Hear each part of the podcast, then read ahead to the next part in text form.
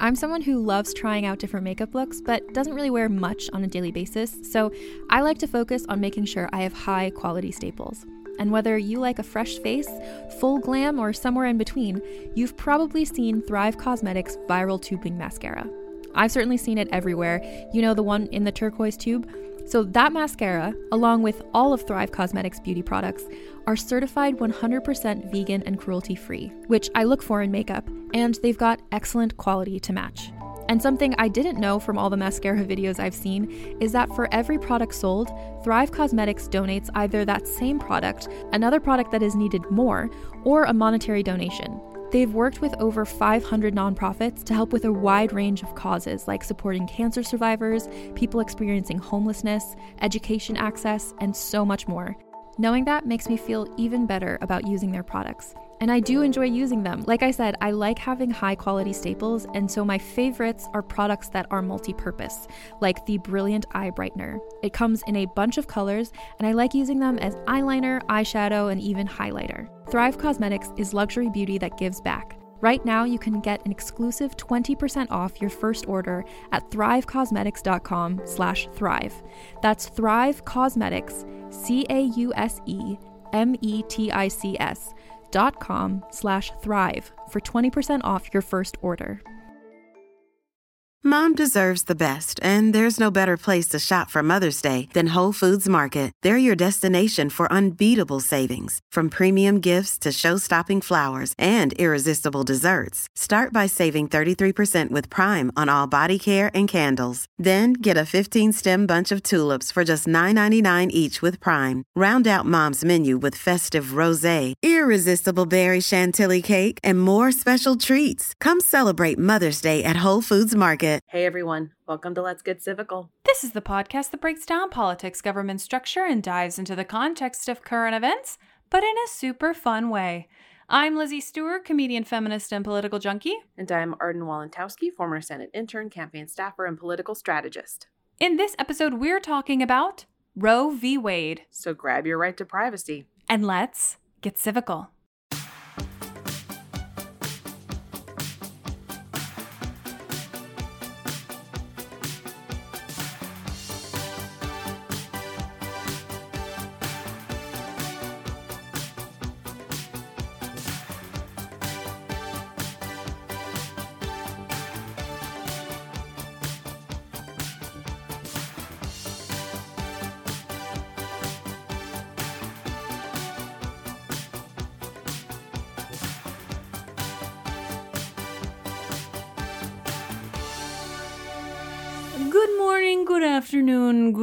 Evening, everyone. Oh, it's a choose your own adventure. Good afternoon. Good afternoon. You're going to go good afternoon. I'll go good evening. Oh, good evening. Good evening. Good morrow. Good morrow, good day. Guten Tag. Welcome back to Let's Get Civical. I'm Lizzie Stewart. And I am Arden Walentowski, and we're bilingual today. And yes, me me dropping the word Guten Tag Mm-hmm. thus expands our international audience tenfold. I try to provide what I can. Bonsoir. Hola. We can do a lot of hellos. Yeah. Hello in every language. Hello in every language. I think it's great. I've always wanted to be fluent in another language, and I'm just not. Just not. I took Spanish in high school, and that was it. Actually, wasn't too bad, but you know, if you don't continue it at all, it's Right. gone. Right. I can say nouns, certain nouns in Spanish, but, but if not you much need else. the word for pencil, I got you. I But asking you, how to get to the train station, no. I can't do it. Can't, Can't do do it. No compound it. sentences. You speak some French. I speak some French, but again, like it's one of those things that like I don't use, I'm not able to use it in the way that I want to. I just don't have people to really talk with, and so Yeah, that is the key, isn't it? it is. And it like whenever I see my friends, it does come back. But I Mm-hmm. so I remember. I feel like I have a little bit of the inverse from like you know you can say nouns but not much else, where I can remember the sentence structure, but often I'm like I think this is the word for this. I think this Mm. is the word for that. And not that I'm perfect, but I just I feel like without using the vocab, my vocab has suffered. Yeah, I think another area that American education severely lacks, other than civics education, Oh my god, is yes. a second language. Yeah. It's insane. It's Yeah. insane how little emphasis is put on to American students to learn another language. I mean, it's Mm-hmm. required in some in in some sense where it's like, yeah, you have to take 2 years at some point of a foreign language. But that's not that's not No. an actual program. that's not going to actually make you bilingual. No, because when you're forcing like an 18, 19 year old to take it in their first two years of college, like they've already It- like the brain you have to learn it as down. a young yeah because basically you're just trying to translate from what you already know to what you don't know or vice versa as opposed to Yeah. like learning two words for one thing you know your brain Correct. is not your, your brain is past doing that work It's hard. It's, It's so hard. hard. when you're an adult trying to learn a second language. So let's you know, once we once we fix the civics education in this country, we will Yeah. move on to getting a uh, second language education standard set in this country. That'll be our that'll be our next podcast that's that's next week's work called Hello and Guten Tag with Lizzie Stewart and Arden Walentowski. hello and guten tag oh my god oh my god that would be a really fun podcast we could you could just say nouns and i'll ask people what they mean in french I love it. I love it. We already okay. So everybody, stay tuned to wherever you listen to your favorite podcasts for Hello and Guten Tag hello and guten tag coming to your ears in the next three to five years. don't hold your breath But today we are doing not only a Supreme Court case, but arguably one of the Supreme Court cases, the capital T H E top yes. five, she's oh depending yeah on who you are. uh-huh impactful Supreme Court cases in modern times, especially. Yep. It's one that I feel I can't think of, I think, other than Brown v. Board of Education, this is the, the most tossed around colloquially Supreme Court case that's mentioned in just everyday life.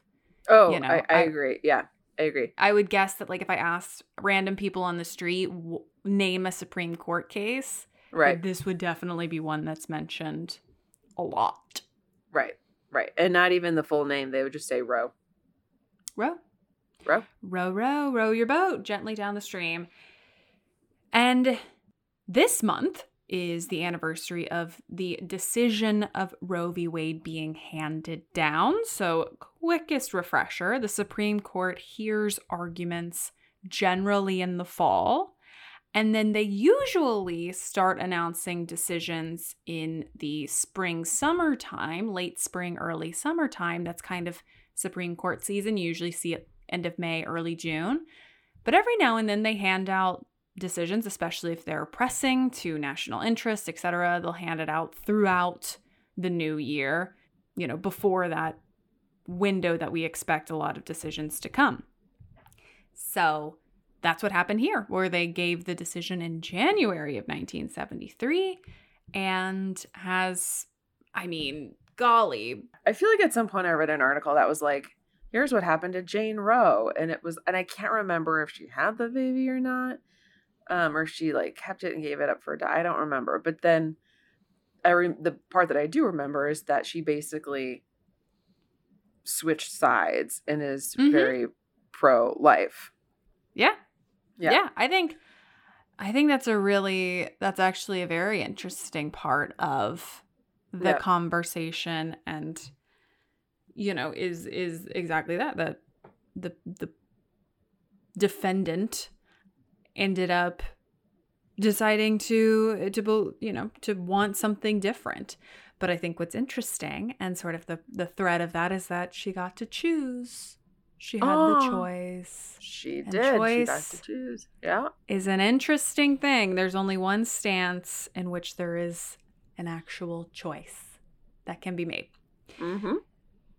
So, just hinting at what our stance is on this episode, in, in case you disagree. But before we jump in, let's go through the sources of today. I know uh, what's coming. I'm so excited that we have probably my favorite source personally. It's the best. It's the best. It's a source. fan favorite. Lay Yep. it on us. Oh, first up is Oh Yay. Oh, yay, yays, oh, yays, oh, yays. Oh my god, so good. How you can't do a Supreme Court case without Oh Yay. It's You can't. impossible. Legally, impossible. you cannot. No. We also have some information uh, mainly like some historical you know what happened before roe what led up to roe information from planned parenthood and then Love. an article by nina totenberg from npr that talks about the current situation with roe with the current supreme court Yeah, because it truly seems like every every year we're having a thing about Roe v- being under attack, and it's Yeah. just like somebody give Roe a break. Like, Right. you know what we should attack? Gerrymandering. Let's do that. let's attack that let's attack, Let's attack that. Would love to attack gerrymandering personally. yes Anywho, but today is all about Roe v. Wade, the court case, what happened before, and what happened after. So let's kick it off by talking about what was the case in very general terms. This information is coming from, obviously, Love of My Life, oh yays. oh yeah In 1970, Jane Roe, which, if you don't know, Jane Roe is a fictional name used in court documents to protect the plaintiff's identity. So this woman's name is not actually Jane Roe, but this is a common thing that is done to protect identities.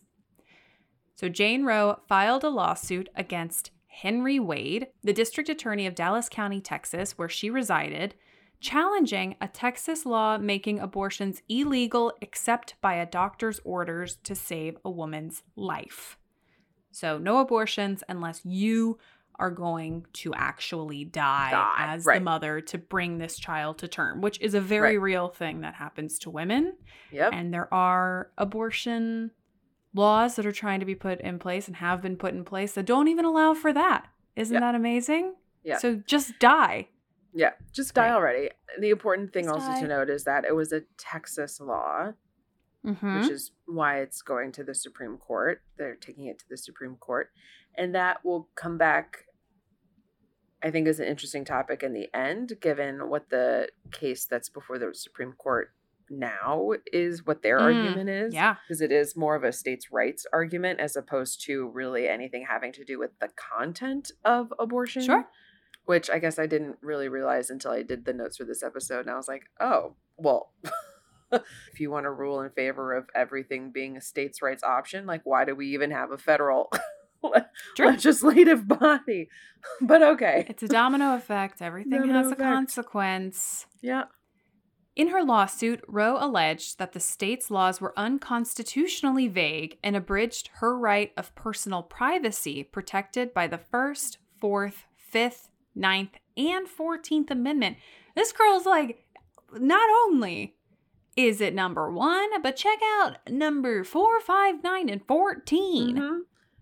She's like, all of my rights are being violated. So Yeah. many of my rights violated. Violated. Violated. So, as with any Supreme Court case, there's a judicial. What do they call it? Um, like not prior standing. What's the word they use? Precedent? Precedent. Thank you. Ah, thank you. Thank you.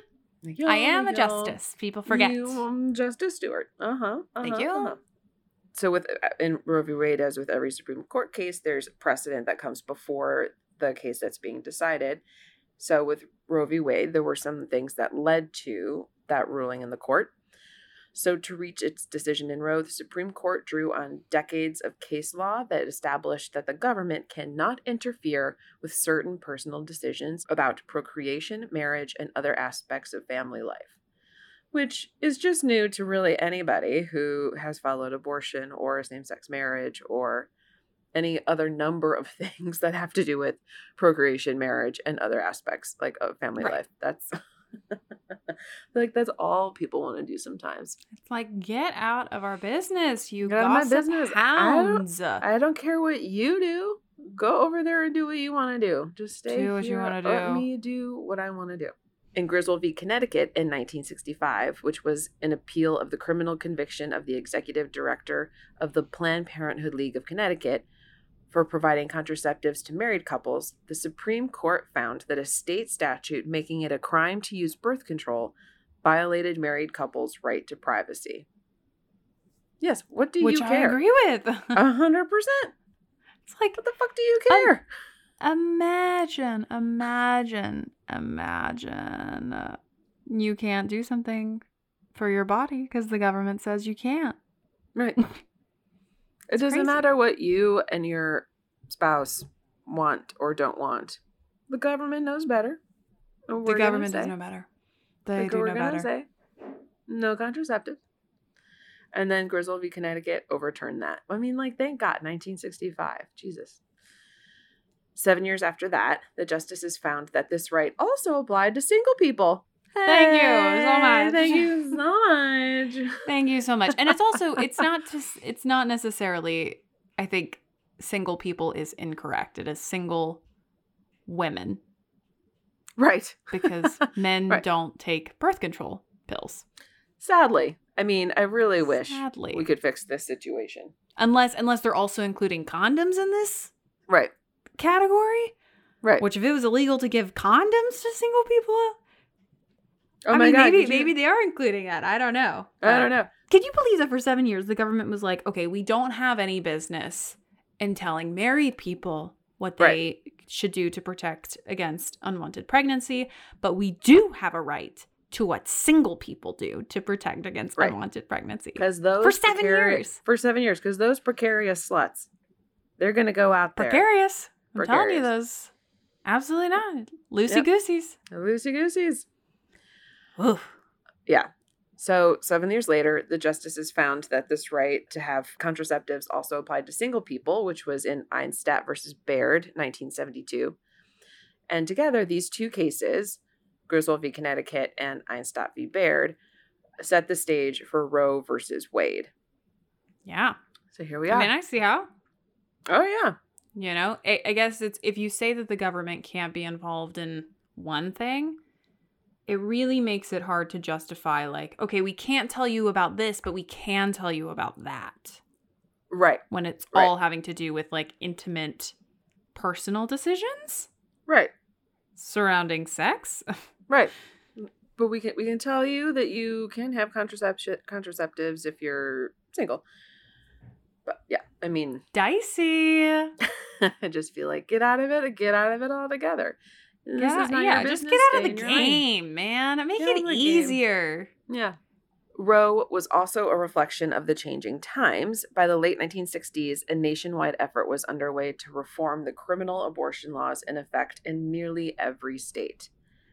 Healthcare workers, healthcare providers, women's rights advocates, clergy members, and the legal community lobbied state legislatures and went to court to overturn statutes that had been in place since before the turn of the century. Before the century turned, y'all, we're talking about 1800 Uh, 1899 to 1900.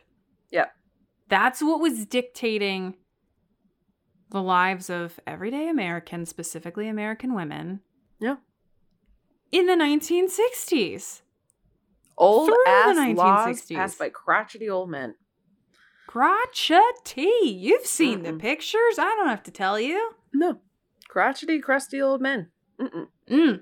Many of the laws dated back, like Lizzie said, to the mid 1800s when state legislatures moved to ban abortion, despite this nation's history since colonial times of allowing abortion prior to quickening. Which I meant to look up what quickening is. Do you know what quickening is? I don't know what quickening is. I Let's look like- it up. Let's look it up. I feel like it's the old word for like labor. Oh, oh, no, I'm totally wrong. Quickening is the first movements of the fetus felt in utero. Okay. So I guess what the the irony of it is is that you know, let's say from 1776 to Mhm. let's say 1850, Right. abortion was legal up to Yeah. a certain point. up you know, to up to a certain amount of weeks, up to quickening, which right Don't know what week that would be, but you know, up to a certain up to a certain time. And then some for some reason in the 1850s they decided, you know what, not at all and banned it altogether. Mhm. And then for the next 100 years we stuck with that decision Yeah. as a country, Yep. even though we have a long history of allowing it. I Right. I didn't know that. I think that's curious. I think it's worth Yep. when we talk about what our founding fathers intended. Right. I'm just saying. Well, they were having babies with people left, right, and center. Yikes. Messy. Messy. Mm. Between 1967 and 1973, four states Alaska, Hawaii, New York, and Washington repealed their abortion bans, while 13 other states enacted limited reforms.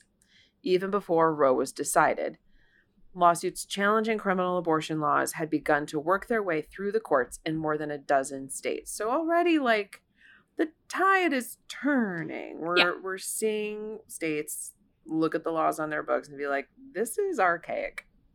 Right. Well, and also, I mean, just look at the time in which this is happening. I mean, we're in the late 60s, we're going into the 70s, we're going into the age of Aquarius. Like, there is a huge social, societal change happening in the 60s and in the 70s. Yeah. And specifically around interpersonal relationships. Right. And it's very anti government at this time. So Yeah. the idea that this entity that is not revered in many social circles is making decisions that are so intimate. I get why they're I get it makes so much sense that it started in this time period. It, It matches does. up with everything else that's going on. It does. So in 1965, just for a little bit of context, abortion was so unsafe that 17% of all deaths due to pregnancy and childbirth were the result of an illegal abortion. Yeah. Today, less than 0.3% of women undergoing legal abortions at all gestational periods sustain a serious complication requiring hospitaliz- hospitalization. So, like, basically, we went from 20% to basically none. Right. It is as safe as any other medical thing that you might undergo as a person. Among women undergoing legal first trimester abortion procedures, the percentage sustaining serious complication drops to 0.05%. Like, One in a hundred thousand. Right. yeah, so that just gives you an idea of what was happening way back when we were used to back alley abortions and people dying from illegal abortions and the movement both in society and in the judicial record to make way for Roe v. Wade, which then I don't know what happens. Lizzie's going to tell us about the I'm decision. going to tell us what happened. I'll tell us the Mhm, She's gonna tell us what happened. But hopefully made the way for, Roe v. Wade to give women the right to have abortions legally in the United States. And safely, more And importantly. safely. Safely. Here's the thing that I think people often forget is God forbid Roe v. Wade is overturned. Women are not going to stop seeking No. abortions. No. And in fact, women currently seek abortions that are not done safely in the in the care of a, you know, experienced provider because they don't have access to it. Right. So there are women currently right now who are getting abortions in incredibly extremely unsafe conditions because they are mm-hmm. so desperate to receive it. They have been put in this position and it is an absolute crime against humanity that we as a country have forced women into this position and are trying to force even more women into the position of Right. having to do something very unsafe for whatever reason that is already incredibly valid. So, Roe v. Wade hopefully stays because I think it should. I think it is precedent and it should absolutely live long and forever. But it will not stop women from seeking abortions. It'll only No. make it more unsafe. Right. And criminal, which amazing. Perfect. Amazing. Please, Yes. please put us After after these people die, please throw them in jail because Thank you so much. thank you so much. Would love Yeah. that. But let's talk about the actual decision, the Roe v. Wade decision that did set a precedent for abortions federally for the first time in history. So this is all coming from Oyez, of course. The court ruled that, quote, inherent in the due process clause of the 14th Amendment is a fundamental right to privacy that protects a pregnant woman's choice whether to have an abortion. However, this right is balanced against the government's interests in protecting women's health and protecting the potentiality of human life. The Texas law challenged in this case violated this right. So, a lot to unpack here. It's obviously, first and foremost, first section people have a right to privacy. Pregnant women right. have a right to privacy, period.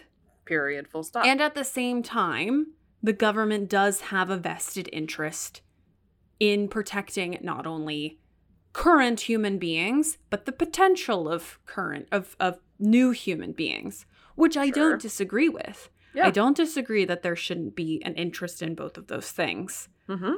Which is why people don't just abort children at nine months, not even a real percentage of actual abortions, and yet it's become the poster child oh my God. abortion movement. And it's not even possible. It's so st- it's so stupid. Like that's it right. literally the poster fetus. It's insane. The argument. And it's not even a thing that could be a reality because it's not legal. Correct. Justice Harry Blackmun delivered the opinion for the, and I want to just say this slowly, seven to two majority of the court. This was not a 5 4. No. Also, they're all white men. White men. Crazy. This truly yeah. one of those Bananas. things where I was like, shoot, really could have gone either way on this. Because yeah. I mean, in theory, on paper, the Supreme Court is supposed to act in the interest of protecting the Constitution, right? That is the, you know, Reader's Digest version of what the Supreme Court is supposed to do. It's not supposed to be about public opinion, et cetera, no. et cetera, what your own yeah. personal ideology is. It's supposed to be about upholding the founding fathers' intentions in the Constitution. Mm-hmm. So it's so interesting to me that I I do think in this case, that's what they did. Yeah. Like that was the justification. Was this truly is what we think the founding fathers and the Constitution intended? Because their demographic and their ideology would have suggested otherwise. Otherwise. Right. So seven to two decision decided this. Not five four. Not a crazy split. This is a big, big win. The Due Process Clause of the 14th Amendment protects against state action the right to privacy, and a woman's right to choose to have an abortion falls within that right to privacy. Directly from the decision, quote, a state law that broadly prohibits abortion without respect to the stage of pregnancy or other interests violates that right. Although the state has legitimate interests in protecting the health of pregnant women and the potentiality of human life, the relative weight of each of these interests varies over the course of pregnancies, and the law must account for this variability. True. And this is where I get this is where I think the argument of when does life start? Yes. This is where that argument comes from because to some people, it starts at conception. It starts right. when the egg meets the sperm. They give a little handshake and they do a little dance. and for other, for other people, it's cardiac activity, you know, which isn't even necessarily the problem with heartbeat bills is they're called heartbeat bills, but it's not. That doesn't mean it's a viable. Organ. No, it's cells that are. Yeah. Yes, act, act. They are living cells for sure. Right. But it's not a heart. Right. It's very. It's important to realize that language is meant to sway people. Oh, of course, because if you said if you said like a cell, you know, EKG wave bill, like that doesn't mm-hmm. make anybody want to cry that about the murdering babies. If you say heartbeat right. bill, it makes people it's sad, and it may, it's, it's, it's a good headline. It's a good headline. So continuing on the decision that was written out, In the first trimester of pregnancy, the state may not regulate the abortion decision. Only the pregnant woman and her attending physician can make that decision. In the second trimester, the state may impose regulations on abortion that are reasonably related to maternal health. In the third trimester, once fetus reaches the point of, quote, viability, a state may regulate abortions or prohibit them entirely so long as the laws contain exceptions for cases when abortion is necessary to save the life or health of the mother. Right. So this they laid it out. Yeah. They laid it out so that way both sides could have their interests met. On the Right. one hand, you have the interest of the mother who perhaps cannot keep the child. So there is a generous window that is laid out in the decision for the woman Mhm. to exert that choice. Mm-hmm. And then in the second half of the window, that's when the state gets to have its interests met by getting to regulate and make sure that they are fulfilling their promise to protect the interests of poten- the potentiality of life. What's crazy about it is when it's laid out this way, both sides have an Yeah. equal opportunity to get what they want. Right. Period. it's like an incredibly reasonable decision. It's, It's like one of the best compromises. Yeah. uh, over something that is very, very heated and debated. When Right. you look at what both sides wanted out of this, this is a very equal compromise. It's very good. And then there's this whole like second trimester in between where there's like, sure, some regulations are fine. But it's also acknowledging that like this is a very messy situation and there's Right. no win-win, right? There's always going to be a win-lose in people's eyes because Right. nobody's happy. I mean, people who I'm sure people are relieved of, of about having an abortion, or there's some emotions about like you know, which could be associated with happiness, but nobody goes to get an abortion and is like, yippity doo da day. Uh, You know, like I can imagine that for most women, it's a very traumatic, hard experience. So like, Right. it's not like this, you know, and I feel like that's what this court case is acknowledging is that this is a messy area and we're going to try Yeah. to demystify it and we're going to try to put some structure to it and we're going to give each side pieces of a win so that at Yeah. least we feel like we're doing kind of the bare minimum to protect the choice of the mother and then once a fetus is viable to protect the potentiality of life which i also think just goes along with most people's feelings about abortion like i think most people Yeah. would say like no no no 8 months like that's a baby like if you took the baby out of the mother and put it in a NICU for a couple weeks like that baby would probably be okay you know like Right. so I think this is a very sound, reasonable structure for this decision. Decision. And it also like it also protects the people, the women who would have gone to get illegal abortions. And uh, like we said before, 17% of the of the deaths that occurred due to pregnancy or birth were from illegal abortions before this law was Right. before this case was decided. And it's so interesting because part of this argument, from the state's perspective, is protecting the potentiality of life.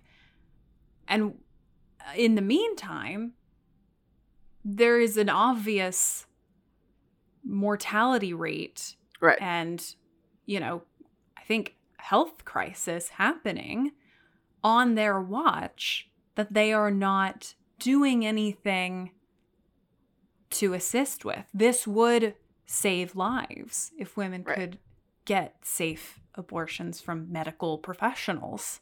It would Yep. actually it is it is pro-life in that way. Oh yeah, and also You you, know? know? if like somebody dies from an illegal abortion, like there is then you're completely erasing that person's potential to to like procreate in a at a different time. and to have True. a child at a different time. Like you're completely eliminating the potentiality of life from just that individual alone, not even, you know, of the fetus. Yeah. We're going to take a quick break for a little word from our sponsors.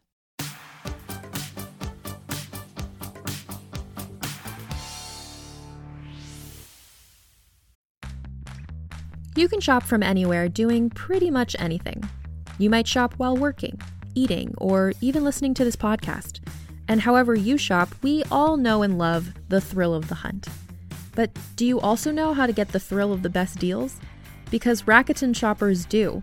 With Rakuten, they get the deals they love with the most savings and cash back. And you can get it too. Start getting cash back at your favorite stores like Sephora, Nike, and even Expedia if you're looking to get some travel in. And getting cash back doesn't mean you have to miss out on sales because those can just be stacked right on top. It's easy to use and based on a simple idea.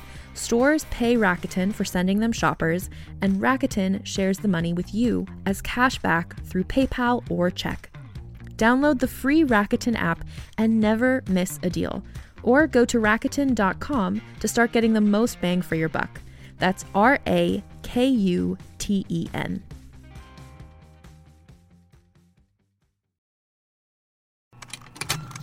Contained herein are the heresies of Radolf Burntwine, erstwhile monk turned traveling medical investigator.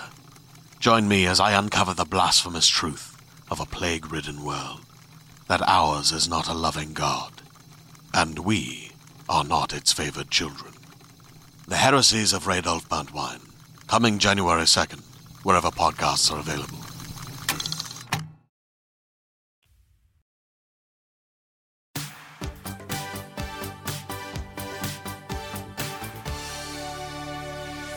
So, with all that said, there's a lot that's changed about the way we think Mm. about Roe and the laws that have been passed across the United States that try to limit abortions or limit people's access to abortion. And Lizzie's going to talk about later. Now, there's a case which, uh, before the Supreme Court that basically wants to get rid of Roe. I mean, it would get rid of Roe. So before we get there, we're just gonna like do a brief history about what happened between when Roe was decided and and now.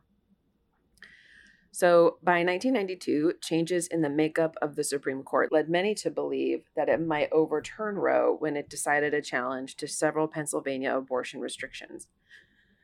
However, in Planned Parenthood of Southeastern Pennsylvania v. Casey, 92, the court reaffirmed the core holding of Roe that the constitutionally protected right to privacy includes every woman's right to make her own personal medical decisions. But nevertheless, the court made it more difficult for women to succeed in challenging laws that were less than absolute prohibitions on abortion. So, unless it says you can't get an abortion, the court made it hard for you to challenge those laws. The court ruled that in order to succeed in a constitutional challenge, a law must be shown to have the purpose or effect of placing a substantial obstacle in the path of a woman seeking abortion. And I remember when that was like, when, like, what was it a few years ago when there were all the states um, that were like, you have to have medical privileges at a hospital and you have Mm. the hallways have to be X feet wide and they have to Right. have, you know, like, all of those that you're like, what does that have to do with the price of eggs? Like that, no. But that's those laws are trying to skirt around like you can still get one Yeah. if you can If you can do this sort of laundry list of impossibilities. right you can still we're not outlawing abortion we're just basically making it impossible for a place to exist where you could get one Right.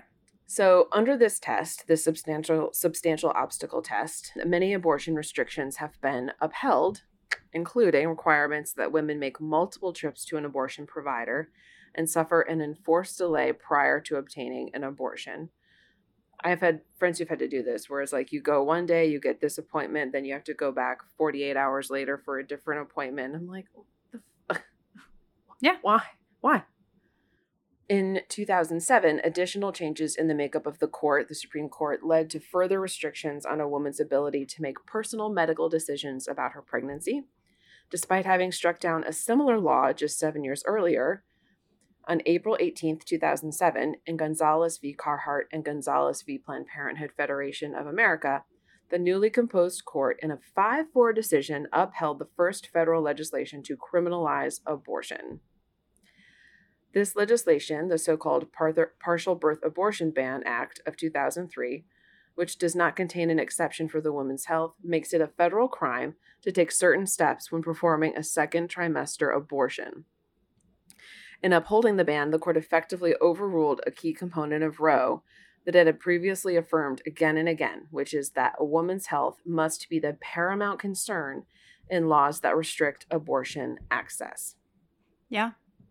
And this is just one of those things where it's like just think about it, where it's like Right. if you if you're a woman who needs an abortion, who may not even have wanted one at first, Right. or wanted one, it doesn't really matter. Right. But now you can't, even though it will kill you. They're saying no, it's criminal. Right. Right. Even if you wanted to have, like, you say you wanted to have the baby, and then you find out that, like, there's something that it's doing to the the mother's body, the woman's body, that's making it, you know, like you can't carry it to term for fear of your own death, and it's like Mm-hmm. that's that's why you have to have like the women's health at the top of the the pecking order in this list of Right. hierarchical considerations because it doesn't matter really if you want to keep the child or not. Right. Well, I mean, if you don't have the, to me, simply put, if you don't have the woman's health at the top with the child's health, it's not pro life. If the mother could die, it's not pro life. It's not pro life. It's not pro life. I mean, I'm not a scientist, but uh, No. just No. it's, you have to call it something different. It's pro Right. a life. It's pro tiny life. You're making a choice about which is more important, right. Right. But it's not pro life. No. I'm sorry. It's not pro life. I don't mean to be the bearer of bad news, but if you're willing to let a mother die, DIE? How could you be pro life? I mean, I'm not Charles Dickens, but that wording doesn't make sense. Hey, Retreating from this core principle, the Supreme Court allowed Congress to ban certain second trimester abortion procedures that doctors and, med- and major medical organizations, including the American College of Obstetricians and Gynecologists, believe are sometimes the safest and best to protect women's health. I love this. I love when Congress passes things and actual experts say, um, wait, this is actually good for the health of our patients. Right. I don't know how many doctors we have in Congress, but I know it's not a ton. I know it's not a ton. I know we're supposed to be consulting experts when we sort of write legislation on public health. Uh, right. Okay, let's talk about a current Supreme Court case that our current SCOTUS has heard arguments for, and we will be awaiting a decision for in the coming months in this year, first half of this year. I don't know when it will come. I don't know if it'll come in SCOTUS decision season or if it'll come earlier or later, but a decision will come. So, this is Dobbs v. Jackson Women's Health Organization. This case was a Mississippi law that bans abortion after 15 weeks of pregnancy.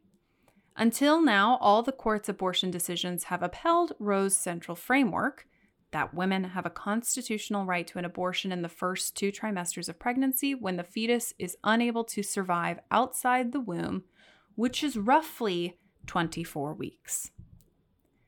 But Mississippi asks the Supreme Court case to reverse all its prior abortion decisions and return the abortion question to the states. So Mississippi, M I S S I S S I P P I, is like, leave it to us. Mm-hmm. Leave it to us. Can you imagine? I mean, we haven't even finished this, and I will finish these notes, but can you imagine 50 different abortion laws? That would be absolute. There's nothing else that's like that, except if you can buy liquor at a grocery store or not. This would be like the biggest domino. This falls and literally everything reverts because what is Everything the point reverts. of the court? It's chaos. There's no more gay marriage. There's no like I guarantee you there would be segregated schools in part of this country again. Like Yeah. nothing. If you can just kick one back to the states, what's Why the not kick point of them the? Supreme Court? Why not everything else? What is the point What's of the point of federal law? And Yeah. honestly, that's I mean, like if you're uh, you know, like a conservative, you know, Republican and and you don't want to have to deal with the federal government, this is like your best shot. Sure. You know? Sure. The court's three newest justices, which are Neil Gorsuch, Brett Kavanaugh, and Amy Coney Barrett, all Trump appointees, appeared to signal that they are ready to side with Mississippi, but it wasn't immediately clear if all of them would strike down Roe, as the state of Mississippi has asked. The new six justice conservative supermajority seemed to fall into two camps. In one were, you guessed it, Justice Clarence Thomas, Samuel Alito, and Gorsuch apparently willing to reverse Roe and perhaps other decisions based on the right to privacy. And then the other camp, the court's other three conservatives, reluctant to go beyond abortion. The court's liberals quoted from the court's previous decisions on abortion and the liberty interest enshrined in those decisions. What has changed? asked Justice Sonia Sotomayor, noting that the state of Mississippi, in its enacting the ban on abortion after 15 weeks, cited the change in the court's membership. I want to actually, I remember reading this quote. I'm going to find it because it was actually really, really amazing what she said. Okay, this is it. This is the quote that. So, this is what direct quote that Sonia Sotomayor said. And I'm pretty, and she said it at when they were hearing the arguments. She said, quote, 15 justices over 50 years have reaffirmed that basic viability line. Four have said no, two of them members of this court. But 15 justices said yes, of varying political backgrounds.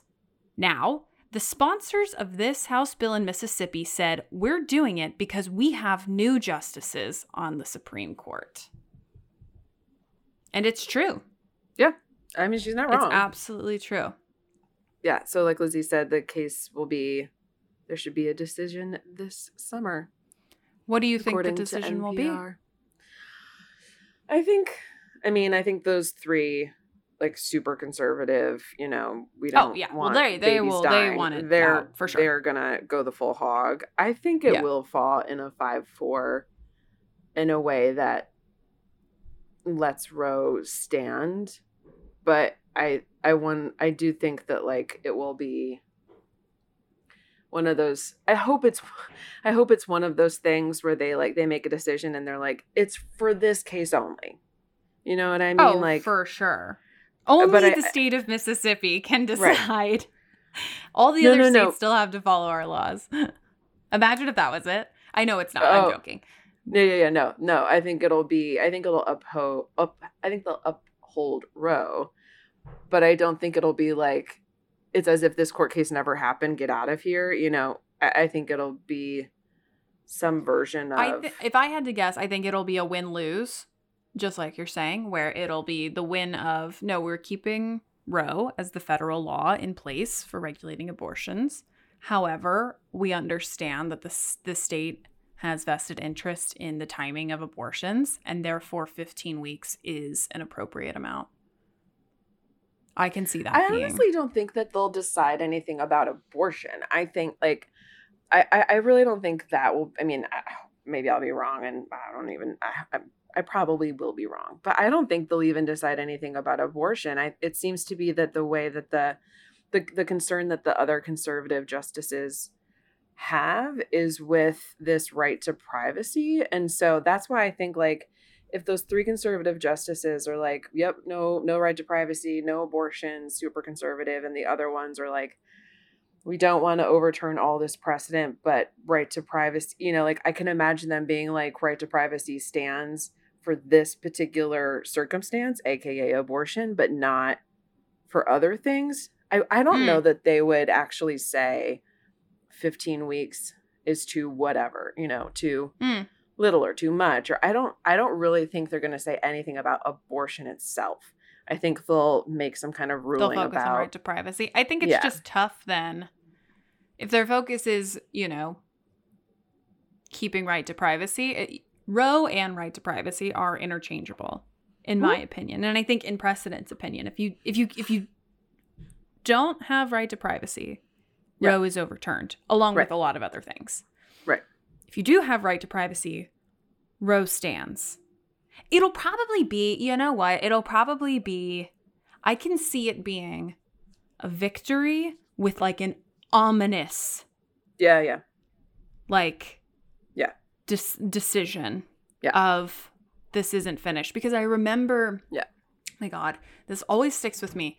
I remember it was, oh goodness gracious, it was, it was like an Indiana case. Maybe it was Planned Parenthood of Indiana versus Indiana, something like that. I'm misremembering the actual case itself, but it was surrounding restrictive things that the, the state had put on doctors and women. And then it also had this element of like what to do with the actual, you know, medical waste that comes from certain abortions and if you should bury those or have like an actual proper burial for them or if they can be put away as regular medical waste is put away Mhm. um and the court you know t- struck down the restrictive things but upheld this thing of you know the the state has a vest- vested interest in this type of of human remains i guess is the best way you could say although it's not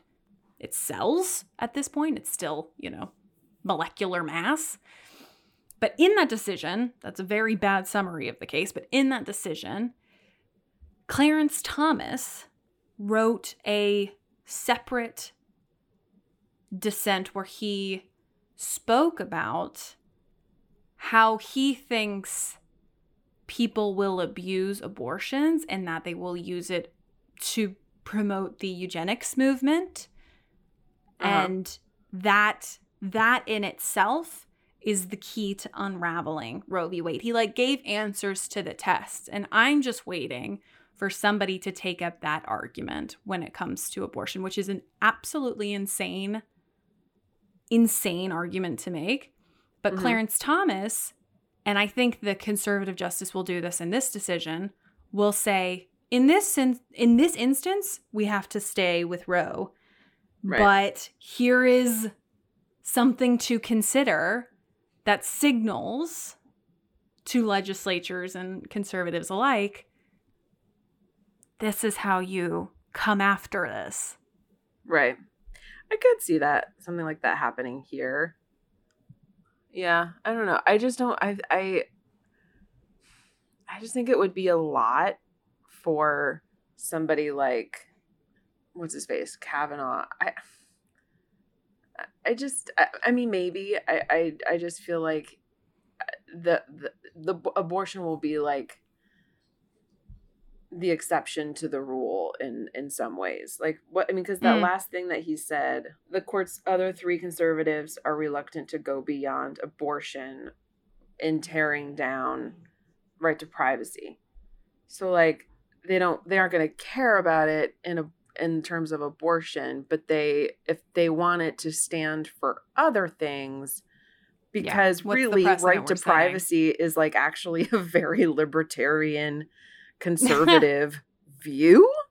Like Sure, I, I sure. i just can't imagine them throwing that all out without some kind of stipulation. I don't know. I mean i could be totally wrong but i also just feel like i mean maybe that i mean by that logic maybe they will just be like no more Roe but in all other situations right to privacy exists. And where do you go from there? Because there's no higher court. So like yeah i don't know i just i cannot imagine what would happen like in the streets if come the summer Yeah. roe is overturned i mean like we had last summer and then if this summer is like the summer of roe Yeah. yeah, Fair. I mean, it, it, I mean, it would be it would be very similar to to last summer. It would be global because we're supposed to be the the precedent for the rest of the world, and we all of our contemporaries globally are overall adopting pro-abortion laws. I mean, even Not Ireland all of them. recently, not all of them, but even Ireland. Wasn't it Ireland? Like just in the last, I like, think yeah, Ireland just years? did one. Yeah. So everybody is moving in that direction, and yet we're going to take 50 steps back. Yeah. That's insane. That's in, it's literally insane. Just remember, everybody, it is about choice and everybody getting the same choice. And only between pro life and pro choice, only one of them actually gives you the option of a choice. Only one of them actually gives everybody what they want, Mhm. which is pro choice. You can not, you can be against it. You don't have to get it. You do not have to get it. No, you don't have to get gay married. You don't have to get an abortion. Nobody's making you do that. They're just giving somebody else the choice. And with that, that is the end of our Roe v. Wade episode. Yeah. Heavy topic, heavy topic. We got to talk about it. Feel very strongly mm-hmm. about it. You know, if you disagree, all the love in the world to you, but reconsider. I beg of you, just sit back and think that you don't have to get an abortion if you don't want to. Just remember that.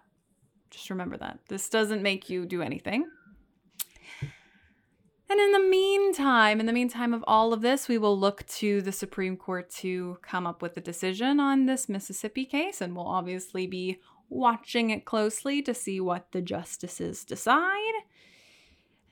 And in the meantime of that, we love you so, so much. And if you like what you heard, you can find us on Twitter and Instagram at Let's Get Civical. As always, you can rate us, you can review us, you can subscribe to us. We love you so, so much, and we will see you next Wednesday. Goodbye.